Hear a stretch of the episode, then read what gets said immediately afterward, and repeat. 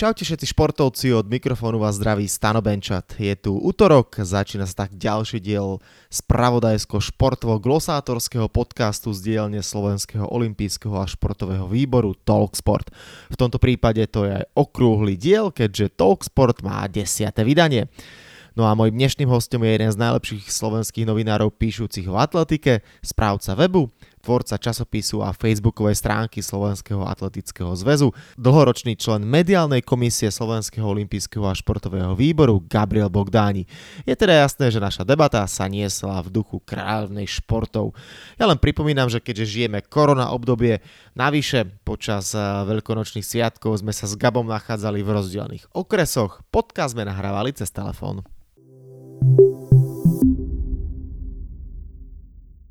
Gabo, som veľmi rád, že si ďalším hostom podcastu eh, Talksport. Eh, prajem ti pekný dobrý deň. Na úvod sa spýtam, ako sa máš v týchto koronačasoch? V ďakujem za pozvanie. No v koronačasoch sa mám takmer takisto ako predtým. Pre moju prácu sa nejak, nejaké veľké zmeny nenastali, pretože napriek tomu, že atletická sezóna v podstate je zastavená a nič sa nedeje, s výnimkou nejakých pár súťaží niekde vo Švedsku, tak e, práce je stále dosť, pretože situácia ohľadne toho, čo bude, kedy bude, ako bude, sa neustále vyvíja, takže je čo písať, je o čom informovať na stránkach Slovenského atletického zväzu a takisto aj na sociálnych sieťach. Mm-hmm. No a postarala sa ti vlastne o to aj, e, alebo postaralo sa ti o to aj vedenie svetovej atletiky. To sa totiž rozhodlo pre šírenie pandémie koronavírusu zastaviť možnosť plnenia olympijských limitov na budúcoročné hry do Tokia čo znamená, že vlastne výkony športovcov od 5. apríla do 30. novembra sa nebudú započítavať do hodnotenia olympijskej kvalifikácie. Medzi slovenskými športovcami a teda atletmi to rozvírilo hladiny a spôsobilo to, toto rozhodnutie sa stretlo s vlnou nevôle. Ako si ho prijal ty, ako ho vnímaš? No, musím k tomu povedať toľko, že naozaj toto rozhodnutie prekvapilo mnohých, aj mňa, dokonca aj v takej forme, že vlastne už deň, keď sa, keď sa objavilo, tak už som si pomaly balil komp, že končím s prácou a zrazu prišiel mail s rozhodnutím Svetovej atletiky. E, naozaj je to veľmi zvláštne rozhodnutie a trošku podľa môjho názoru aj také prekvapujúce a predčasné, pretože pre mnohých atletov sa tým vlastne ako keby tá sezóna skončila, stratili motiváciu, môžu teoreticky, keď sa teda odnovu otvoria športoviska a bude sa môcť znovu súťažiť, oni budú síce súťažiť, ale bez šance nominovať sa na olympijské hry, čo nepovažujem za veľmi dobré. Myslím si, že svetová atletika v tejto situácii trošku sa unáhlila. Prvý krok, ktorý urobila, to, že zmrazila rebríčky od istého dátumu, to je v poriadku, len akurát ten druhý dátum, že to, kedy budú tie rebríčky zmrazené, nemala vôbec e, exaktne stanoviť, že to bude 1. december 2020, pretože naozaj nevieme, ako sa situácia s pandémiou koronavírusu vyvinie a je dosť možné, alebo teoreticky možné, že o nejaké 2-3 mesiace bude už pokoj, dá sa povedať možno na celom svete a v tej chvíli by sa mohla atletická sezóna spustiť a potom by naozaj to stopnutie alebo zmrazenie rebríčkov do 1.12. nemalo opodstatnenie. Takže svetová atletika asi mala troška viac sa nad tým zamyslieť a, a takto naozaj mnohí atleti stratili motiváciu trénovať, lebo pre nich je tá olimpiáda ten najväčší cieľ. Keď to potom ale rozoberieme na drobné, čo to znamená konkrétne z pohľadu slovenských e, atletov? Asi teda sa zhodneme, že najviac to Slovákom uškodilo, keďže aj tie reakcie boli veľmi negatívne. No slovenským atletom to uškodilo preto, pretože ešte nik z nich nemá splnené nominačné kritéria na Tokijskú olimpiádu.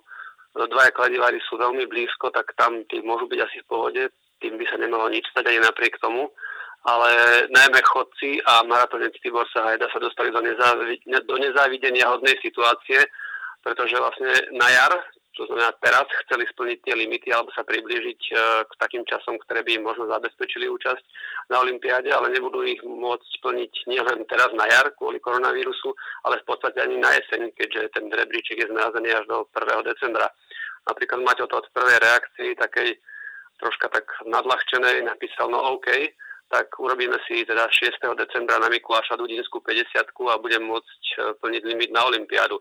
Samozrejme, myslel to, myslel to žartom, ale keď sa nad tým tak zamyslíme, tak 6. decembra vzhľadom na zmeny klímy celosvetové, tak nemusí byť na Slovensku až tak zlá. Teoreticky tá Dudinská 50 by mohla byť aj, aj toho 6. decembra. No ale v každom prípade uh, chodci a maratónci to majú ťažké, pretože tam sa pripravujú v podstate na jedny preteky, na maximálne dvoje ročne a keď tie nevídu, tak je v podstate všetky plány padajú, takže pre nich to je, pre nich to je veľmi zložitá situácia, ostáva im vlastne iba jar 2021 a naozaj ak, ak to nevíde v tom jednom pokuse, možno ešte sa dá rýchlo urobiť nejaký druhý, ale je to už potom veľmi, veľmi zložité. Mm-hmm. No a naopak, eh, našiel sa možno niekto, aj kto to zobral pozitívne, že komu to môže pomôcť, toto zmrazenie rebríčkov? Eh, vyslovene nejaký pozitívny názor z tábora slovenských atletov akože vyslovene nezaznel. Eh, Martina Hrašnová, naša kladivárska dvojnásobná vicemajsterka Európy, sa vyjadrila, že áno, ona rozumie zhruba, čo tým svetová atletika myslela a svetová atletika to potom aj vysvetlovala vo svojom stanovisku, že, že vlastne ona chcela zastaviť akýkoľvek akékoľvek plnenie limitov a výkonov, preto lebo na svete nie sú momentálne rovnaké podmienky pre všetkých. Niektoré krajiny sú uzavreté viac, niektoré menej. E, s týmto sa Martina stotožnila. No, komu by to mohlo pomôcť? No veľmi to asi nemá u nás komu pomôcť. Možno niektorým z tej mladšej generácie atletov, ktorý, u ktorých ten ďalší rok e, môže znamenať nejaký nárast výkonnosti. Samozrejme, nie je to jednoduché ani pre nich, lebo sa len trénovať, trénovať a, a nesúťažiť, nedokazovať to, či postupujem výkonnostne alebo nie, nie je jednoduché. Myslím si, že ak by to mohlo pomôcť nejako, tak by to teoreticky mohli byť prekážkarky Stanka Škvarko a Danka Ledecká. Možno chodci 50 kari, ale tam je zase ten problém s tým, že tam tých termínov veľa nie je, takže oni budú mať málo šanci na plnenie tých limitov. To je teda rozprávanie o slovenských športovcoch, ale ty máš určite prehral t- aj o tom, e, aké názory sú na toto celé vo svete. Ako prijala toto rozhodnutie celkovo atletická rodina a najmä možno aj nejaké svetové hviezdy? Vedia sa s tým stotožniť? Vedia to pochopiť? Alebo takisto bola negatívna reakcia aj medzi zahraničnými športovcami? Čo som tak sledoval na sociálnych sieťach, tak e, tie reakcie boli v prevažnej miere negatívne.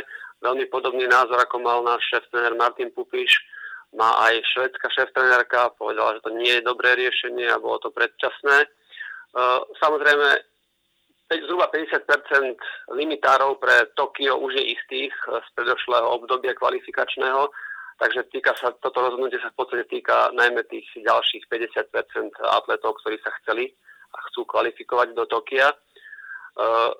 E, akási odborová organizácia profesionálnych atletov Athletics Association, ktorej od minulého roka šéfuje známy olimpijský víťaz trojskoku Christian Taylor, ktorého sme videli v Lani aj na PTSK v Šamoríne, tak uh, okamžite urobila celosvetový prieskum, taký dotazníkový, uh, do ktorého sa zapojilo vyše 700, 24 hodín vyše 700 popredných svetových atletov z 82 krajín a z toho prieskumu teda vyplynulo, že 60 tých zapojených atletov je proti zmrazeniu rebríčkov v takej forme, ako to spravila svetová atletika. E, samozrejme, tí pretekári v rámci toho dotazníka ešte vyplňovali aj iné otázky, či budú súťažiť v lete, teda ak sa uvoľní tá sezóna, veľká väčšina, 86% povedala, že samozrejme e, plánuje súťažiť. No a bola tam aj taká dosť zaujímavá otázka ohľadne toho, čo s dopingom v tomto období, pretože tie všetky testovacie procedúry nemôžu fungovať v štandardnom režime a sú naozaj veľmi prísne a mnohí vyjadrili obavu a v prieskume to vidieť aj na tom, že je to až 78%, ktorí majú obavy z toho, že tie prípadné výsledky v roku 2020, ak sa vôbec teda sezóna spustí, že by mohli mať negatívny vplyv na zníženie antidopingového testovania v dôsledku tohto koronavírusu. V princípe veľká väčšina, teda veľká väčšina, dve tretiny atletov podľa tohto prieskumu to prijalo skôr negatívne ako pozitívne. No a atleti sa pripravovali na množstvo akcií, ktoré už boli zrušené a ďalšie sa rušia. Čo zatiaľ nie je zrušené, to sú augustové majstrovstvá Európy v Paríži, ktoré sa mali teda konať na konci 8. mesiaca tohto roka. Myslíš si, že sa tak stane, alebo že, tam, že, že budú zrušené? Je to také čakanie Francúzov na zázrak? Lebo povedzme si pravdu, Francúzi momentálne sú na tom čo do počtu prípadov nákazy koronavírusu a žiaľ aj čo do počtu úmrtí veľmi zle, dostávajú sa na popredné priečky, teda pochopiteľne je to jedna z najväčších krajín v Európe, ale tá situácia vo Francúzsku nie je dobrá. Um, myslíš si, že realisticky, že sa odohrá v tom auguste, alebo je to skôr iba také, ako som povedal, prianie organizátorov a bude buď preložený, alebo takisto zrušený ako množstvo iných podujatí? No aby som bol v tomto pochmúrnom období trošku aj optimistický, tak ja pevne dúfam, že ten šampionát sa uskutoční. Netvrdím, že to bude na konci augusta, možno sa posunie o mesiac, ale netuším, že či je to z logistického hľadiska možné, ale ja pevne dúfam, že by sa to mohlo mohlo uskutočniť a možno dokonca ešte aj v istej fáze aj v polke oktobra, ale naozaj to všetko závisí od toho, ako sa vyvinie situácia s koronavírusom. Ehm, majstrovstvá Európy zatiaľ figurujú v atletickom kalendári. Približne o mesiac bude zasadať Rada Európskej atletiky a tá by teda mala definitívne posvetiť alebo zrušiť alebo odložiť tento šampionát. No dúfajme, že, že to bude pozitívne rozhodnutie a ten šampionát bude a v tej chvíli bude jasné, že vlastne tá pandémia aj ustupuje. No, páči sa mi, že si povedal optimistickú predpoveď a že si sám optimista. A mal som pripravenú ďalšiu otázku s tým teda, že či si myslíš, že rozbehnú sa tento rok ešte nejaké atletické súťaže, pretože jedna situácia je atletika, spomeniem napríklad to, čo sa deje v zámori, kde takisto v Amerike je množstvo prípadov koronavírusu, ale aj samotný prezident Donald Trump povedal, že by bol rád a že si želá, aby všetky profesionálne kolektívne súťaže pokračovali a nejakým spôsobom sa dohrali. Niečo podobné počúvame napríklad o Premier League, kde sú obrovské peniaze a vymýš- snažia sa vymyslieť nejaký model, aby sa súťaž dohrala. Áno, my máme zatiaľ iba apríl, nikto nemá kryštálovú gulu, takže nevieme predpovedať, ako bude táto pandémia pokračovať alebo čo sa bude diať. Ale už len z toho hľadiska, že tým, že športovci vlastne teraz nič nerobia, iba trénujú, tak to zbožné prianie, aby sa to dalo dokopy a mohli naplno športovať, si asi želáme všetci, lebo to musí byť pre nich najhoršie, ten pocit, že makáš, makáš a vlastne nevieš, kvôli čomu a kedy ten výkon môžeš podať? No myslím si, že atletika v atletike sa tiež točia síce pomerne veľké peniaze, ale v porovnaní s tými zámorskými protisúťažami je to len taká omrvinka, takže tam ten, tam ten vyslovene ten biznisový efekt nie je až taký, taký veľký ako v zámorských súťažiach, ale neviem si predstaviť, že teda, že by sa spustila Diamantová liga a bola by úplne bez divákov, to, to naozaj naozaj pre mňa niečo nepredstaviteľné, ale je veľa vecí, na ktoré, o ktorých nevieme a sme nevedeli a nevedeli sme si predstaviť a je možné, že to tak bude. V každom prípade si myslím teda, že keď sa tá situácia začne upokojovať, bolo by dobré, keby ja som sa, sa rozbehli národné súťaže, nejaké národné šampionáty, lígy a kadečo, čo mali jednotlivé národné atletické federácie naplánované. To by bolo veľmi dobré aj z hľadiska atletov, pretože len trénovať a nevedieť, na čo trénujem, ke, kedy budem mať podujatie, to naozaj nie je dobré na psychiku tých pretekárov. Takže dúfajme, že nejaké súťaže sa rozbehnú v obmedzenom množstve a postupne sa to bude uvoľňovať. Uvoľňovať až tak, že teda sa dočkame aspoň tých majstrovstiev Európy na konci augusta, prípadne možno v septembri. Tak trochu na odľahčenie v Bielorusku fungovali všetky súťaže, tak pre najhoršom budeme sledovať všetko, možno aj atletiku z Bieloruska, alebo ešte niekde sa uh, aktívne cvičí?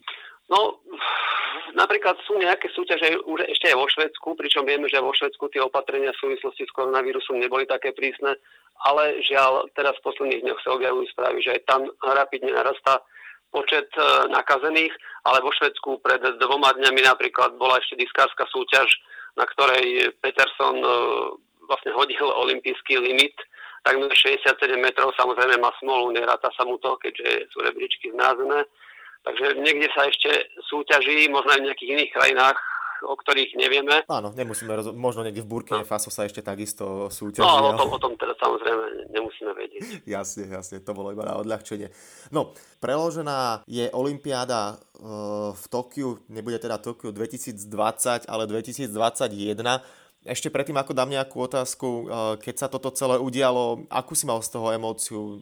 Očakávaný verdikt, ale na druhej strane stále asi taký veľký šok, keď si zoberieme, že olympijské hry sú prvýkrát eh, v svojej histórii preložené. No, v podstate šok to už nebol, pretože to preloženie hier to sa začalo očakávať už takedy na začiatku marca, keď tá pandémia začala postupovať.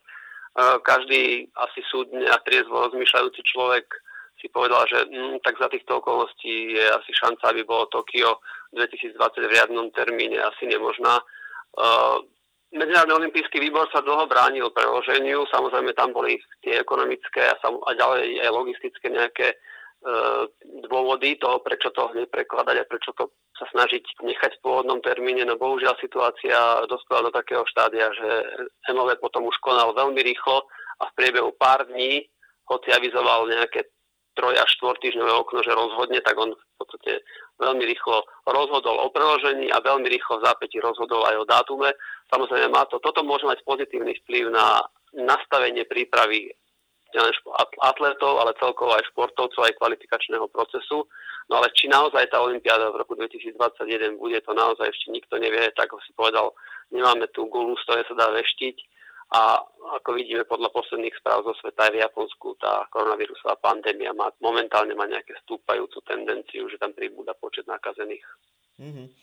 No, tým, že je Olympiáda preložená na rok 2021, znamenalo to aj ďalšie preloženie pretekov alebo veľkého podujatia a to majstrovstiev sveta, ktoré sa budú konať e, v americkom Eugene podľa terajšieho harmonogramu v roku 2022, pretože bola by tam kolízia, ak by to teda bolo budúci rok. Nezachytil si také možno myšlienky, aby sa to zlúčilo v jeden rok, že by bola aj Olympiáda a maj, aj majstrovstva sveta, teda kto by bol olimpijský víťaz, by sa stal automaticky aj majstrom sveta.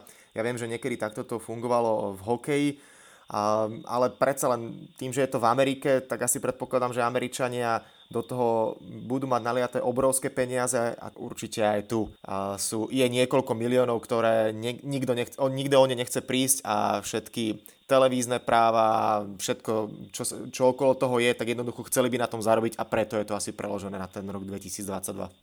Presne tak, ako hovoríš, keď je to v Spojených štátoch, tak je to kľúčovo aj o biznise a myslím si, že, že Američania sa veľmi snažia pri príprave tohto šampionátu. Uh, bola taká, alebo objavili sa aj také úvahy, ako si spomínal, že teda, aby olimpijský víťaz bol zároveň aj majstrom sveta. No, neviem, či je to celkom dosť možné, ale, ale prečo nie? No, ale, ale napokon sa rozhodlo úplne inak. Ten šampionát sa presunul o rok neskôr na rok 2022. Samozrejme, teraz keď sa všetko presúva, tak okamžite vznikajú termínové kolízie a situácia vlastne dospela do takého štádia, že v roku 2022 budeme mať super atletické leto, keďže v júli budú majstrovstvá sveta v Eugene. V zápäti, e, ani nie možno týždeň po nich, sa začnú e, hry britského spoločenstva národov v Birminghame, kde štartuje strašne veľa atletických veľmocí a krátko po skončení týchto hier E, sa začnú mníchové súťaže v rámci majstrovstiev Európy. Takže je to taká dosť nezvyčajná situácia, ale úplne celkom nie je nezvyčajná, keďže od roku 2012 sú v e, roku olympijských hier aj majstrovstva Európy v atletike. Napríklad e, v tom spomenutom 2012 bolo pár týždňov, možno 2-3 pred Olympiádou v Londýne boli majstrovstva Európy v Helsinkách a v roku 2016 boli zase majstrovstvo Európy v Amsterdame tesne pred Olympiádou v Riu. Ale bude to taký nabitý program, to mi trošku pripomína, ako keby za rok cyklista absolvoval všetky tri Grand Tour. No, vyzerá to tak, ale cyklistika a atletika sú v tomto neporovnateľné, takže tá špička je schopná to zvládnuť, pretože to sú v podstate jednorazové záťaže, kdežto v tej cyklistike tam šliapete 2-3 týždne, každý deň ťažkú etapu a je to asi, asi väčší nápor na organizmus, takže a tu na najvyššie bude, bude aj nejaká pauza medzi tými podujatiami, tí pretekári si aj môžu vybrať, či pôjdu na mestrovstvo Európy, alebo či sa sústredia iba na, na Olympiádu alebo na mestrovstvo sveta. Čiže je, je to, dá sa variovať. Samozrejme, nie je to, ťaž, nie je to jednoduché, ale bohužiaľ bude si treba vybrať priority, že kto, čo a na čom chce uspieť.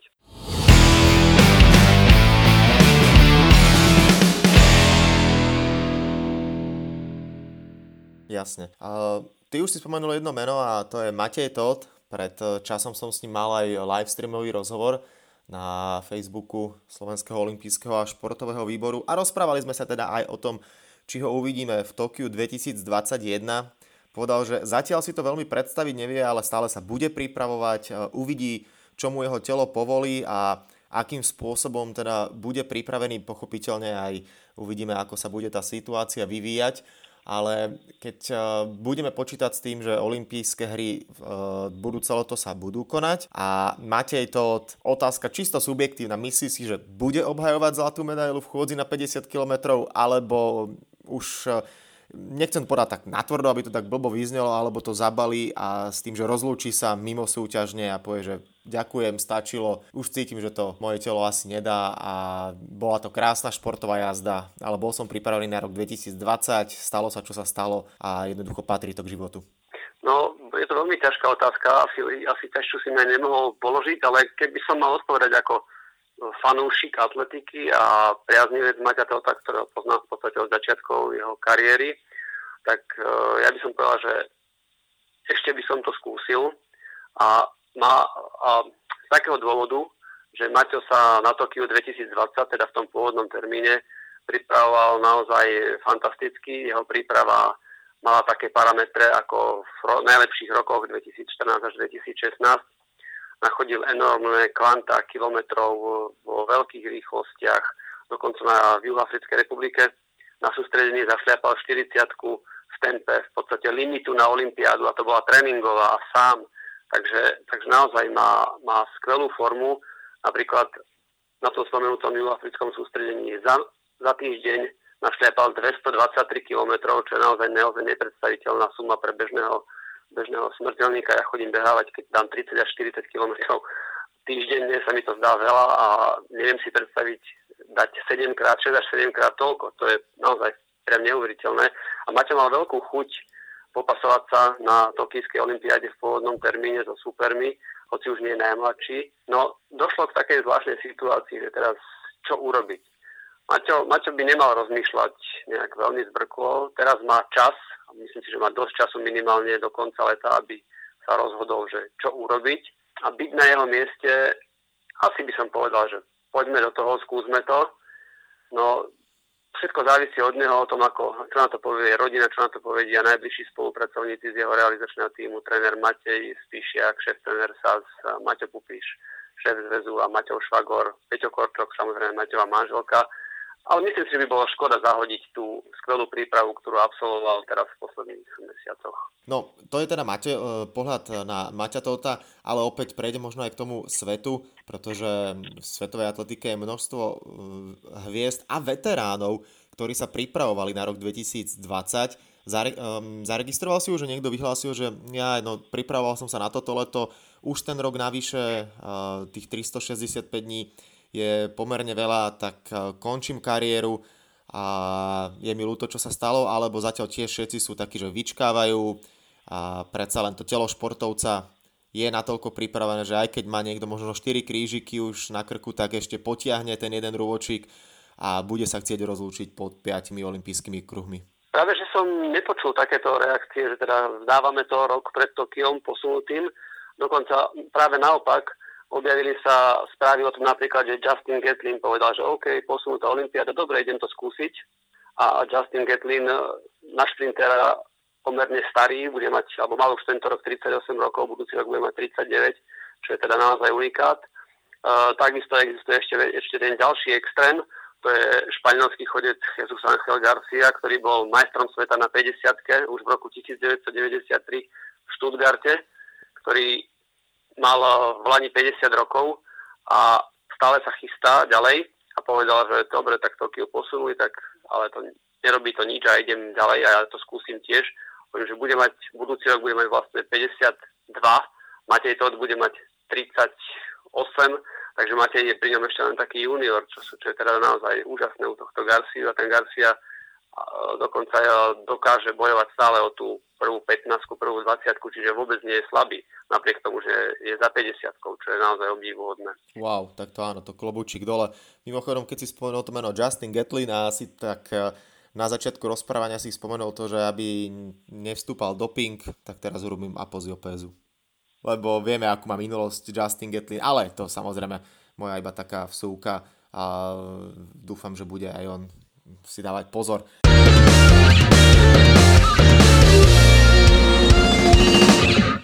No, Toľko teda rozprávanie o atletike a aktuálnej situácii vo svete atletiky a atletických eh, trampotách, ktoré spôsobili športovcom eh, okolnosti týchto dní vďaka ochoreniu COVID-19 a šíriacemu sa koronavírusu, ale na to už teraz zabudíme a poďme ďalej. V rámci podcastu Talksport ja mám pripravené aj pre každého hostia rubriky a nevyhneš sa im ani ty. Chcem sa ťa spýtať, Prvá otázka.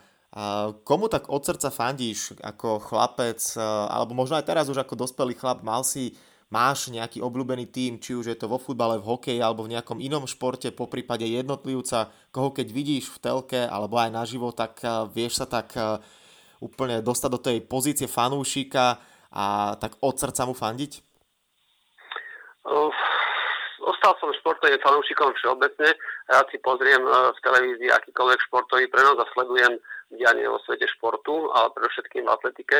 A čo sa týka nejakej také minulosti a mojim obľúbencom, uh, spomínam si, že keď som mal nejakých 8 až 10 rokov, tak uh, som si nechal od mami, aby mi na tričko, keďže také tie dresy Slovana a podobné niečo neexistovalo, tak na tričko mi vyšiela tú desiatku. Ja som si tam tuším fixkou dopísal pod to meno, že Masný, pretože mal som rád tohto futbalistu výborného zo Slovana. A takisto som obdivoval v 80 rokoch tenistu Ivana Lendla a aj, na, aj za to, že teda naozaj s chladnou hlavou výťazil, bol výborný, reprezentoval Československo, hoci potom mu bolo teda odporúčané opustiť Československo a kvázi akože dobrovoľne emigrovať do Spojených štátov. A takisto som žral výkony a výsledky Karla Luisa, amerického skvelého šprintera a dialkara, Čiže toto boli také moje vzory. Sledoval som samozrejme hokejové šampionáty pravidelne. Hokej bola moja srdcovka v tínedžerskom veku. Uh, sledoval som zápasy československej reprezentácie, vždy som sa tešil, keď sme zdovali Švédov, Fínov, Rusov, Kanaďanov. No čo sa týka uh, futbalu, tak bol som fanúšikom Argentíny z konca 70. rokov a vtedy pamätám si na takú úsmevnú historku, že keď Argentina v 78. získala titul majstra sveta, tak chcel, strašne som chcel mať nejaký argentínsky dres, no naozaj, ak som spomínal, vtedy sa také dresy nedali zohnať, tak som si zobral námornícke tričko, čiže tie pruhy boli, tie bielomodré boli naopak. A tiež som si dal na, na chrbát, nejak som si napísal, že Ardiles, keďže ten Osaldo Ardiles bol taký môj obľúbený hráč z mústva Argentíny. Môžeme prejsť na druhú otázočku. Ktorú športovkyňu možno považuješ za takú naozaj najsympatickejšiu, s ktorou by si si vedel predstaviť, ak by si mal všetky povolenia z domácnosti, že by si s ňou vyrazil na večeru a, a rád sa s ňou porozprával. Kto ti je sympatický zo ženského sveta športu? Ťažká, zákerná otázka. Samozrejme, tak narýchlo to by som musel veľmi premýšľať, ale tak v prvom momente mi napadne, že e, koncom prvej dekády tohto tisícročia bola veľkou hviezdou švedská výškarka Kajsa Bergqvist, alebo po slovensky Bergqvistová, ktorá študovala aj v Dallase spolu s našim kladivárským majstrom Európy Liborom Charfretagom.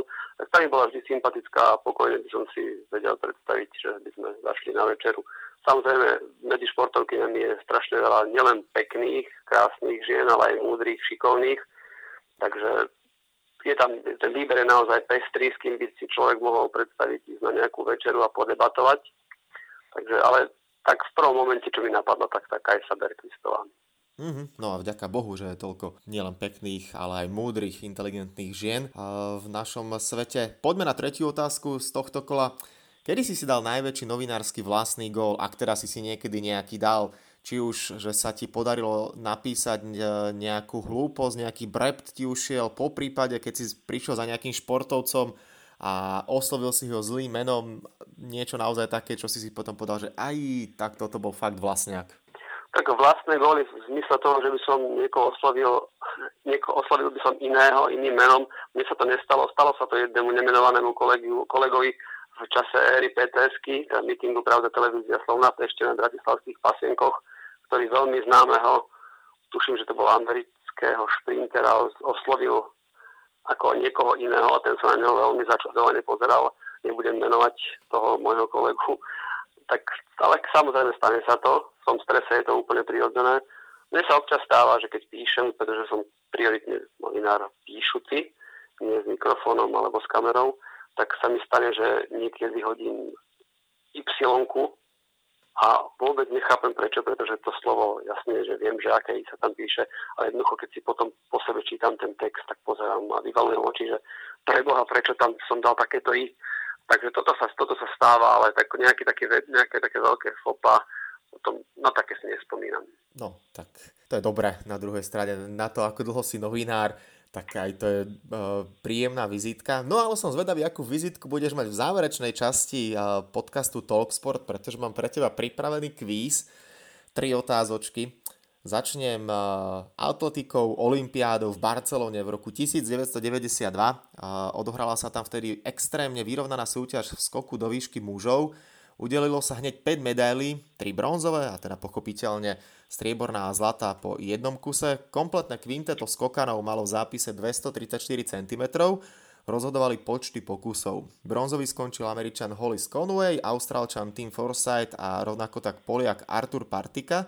Striebro putovalo do Švédska zásluhou Patrika Schieberga, No a ostáva nám zlatá medaila. Vieš, kto vyhral Olympiádu v Barcelone 92 v skoku do výšky? To zaskočil si ma troška, musím zaloviť pamäti. No, v tom čase bol veľmi dobrý Javier Sotomayor, ten potom aj rok na to tuším poskákal svetové rekordy v hale aj vonku. Ale neviem, mne sa zdá, že Sotomayor vyhral asi neskôr až, ale nie som si istý, no, kto by to mohol byť. Neviem, neviem, rozmýšľam. Niekto bývalého sovietského zväzu.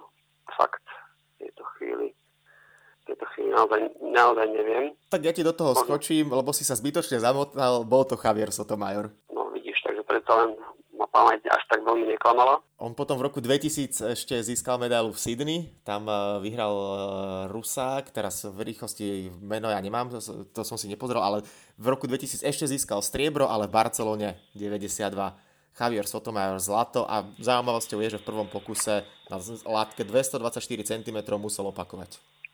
No to sa stáva s takýmto aj špičkovým atletom, že vlastne keď sa rozoskakujú, tak tie prvé na tých nižších výškach 210, 15, 20, proste skáču to na druhý, niekedy aj na tretí pokus. E, bolo to v minulosti, stáva sa to aj teraz. Teraz je takým príkladom, ktorý, ktorý to presne charakterizuje túto situáciu. Majster sveta z 2007.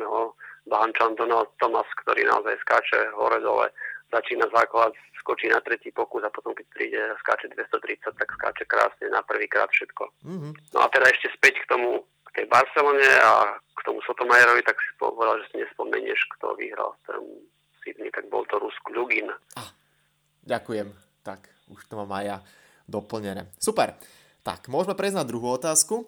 Štafeta mužov na 4x100 metrov býva z pravidla jasnou dominanciou amerických šprintérov. Posledné olympiády sa aj vďaka famóznemu Usainovi Boltovi radovali dvakrát zo zlata šprintery Jamajky, hoci pôvodne trikrát, iba že v Pekingu 2008 im dodatočne zobrali zlatú medailu, lebo Jamajčania mali v týme Nestu Cartera, no a v jeho tele našli zakázanú látku, ale celkovo ten eh, beh a šprint v Pekingu bol taký, nazvime to trošku bizarný, pretože vo finále chýbali Američania, chýbali zástupcovia Veľkej Británie, rovnako tak Nigeričania, ktorí určite boli favoriti na zisk medaily, nepostupili z rôznych dôvodov, spadli tam kolíky, najčastejšie teda, a tak si medaily podelili zástupcovia, nazvime to druhého sledu. Ja ti poviem, aká bola finálová zostava a skús potom e, zložiť trio, kto získal medaily. Takže vo finále boli Číňania, Japonci, Brazílčania, Trinidad a Tobago, bežci z Nemecka, Kanady a Holandska. Skús zložiť teda to trio, kto si podelil zlato, striebro, bronz.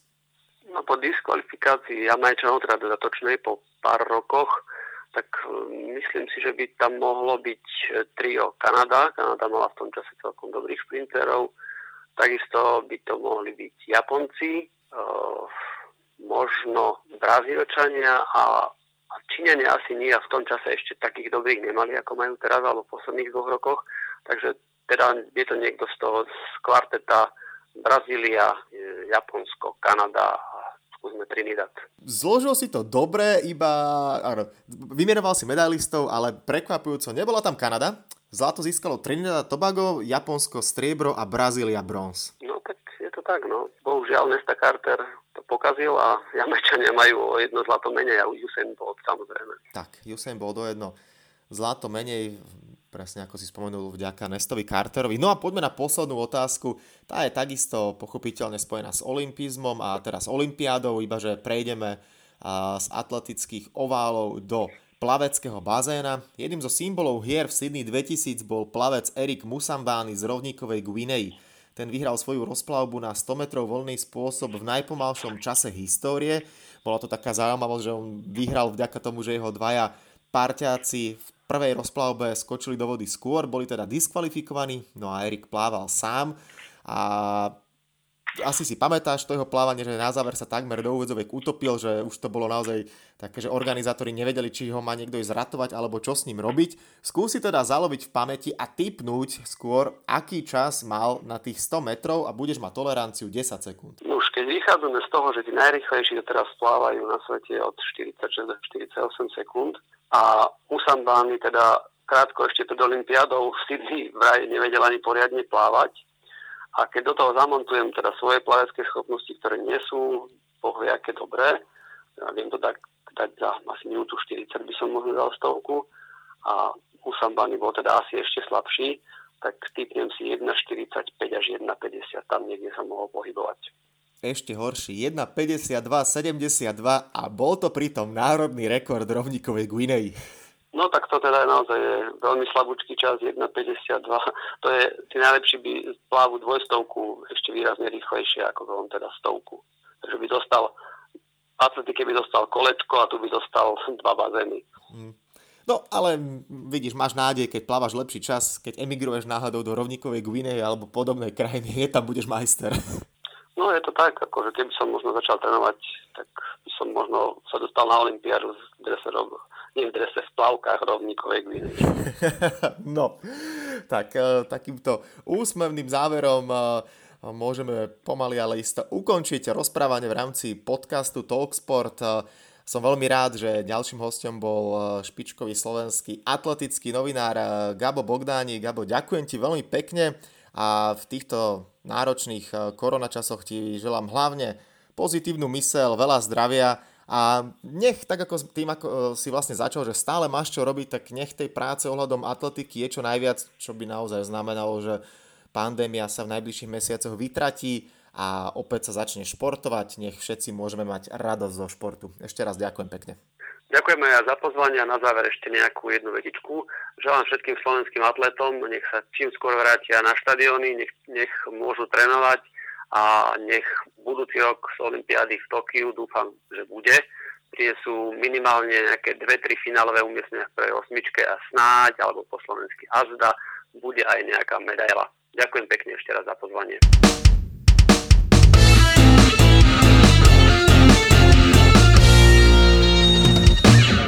Tak a to je na tentokrát všetko. Dúfam, že sa vám náš podcast Talksport páčil. Prihláste sa na jeho odoberanie vo svojej podcastovej mobilnej aplikácii na platformách Google Podcasty, Apple Podcasty a Spotify.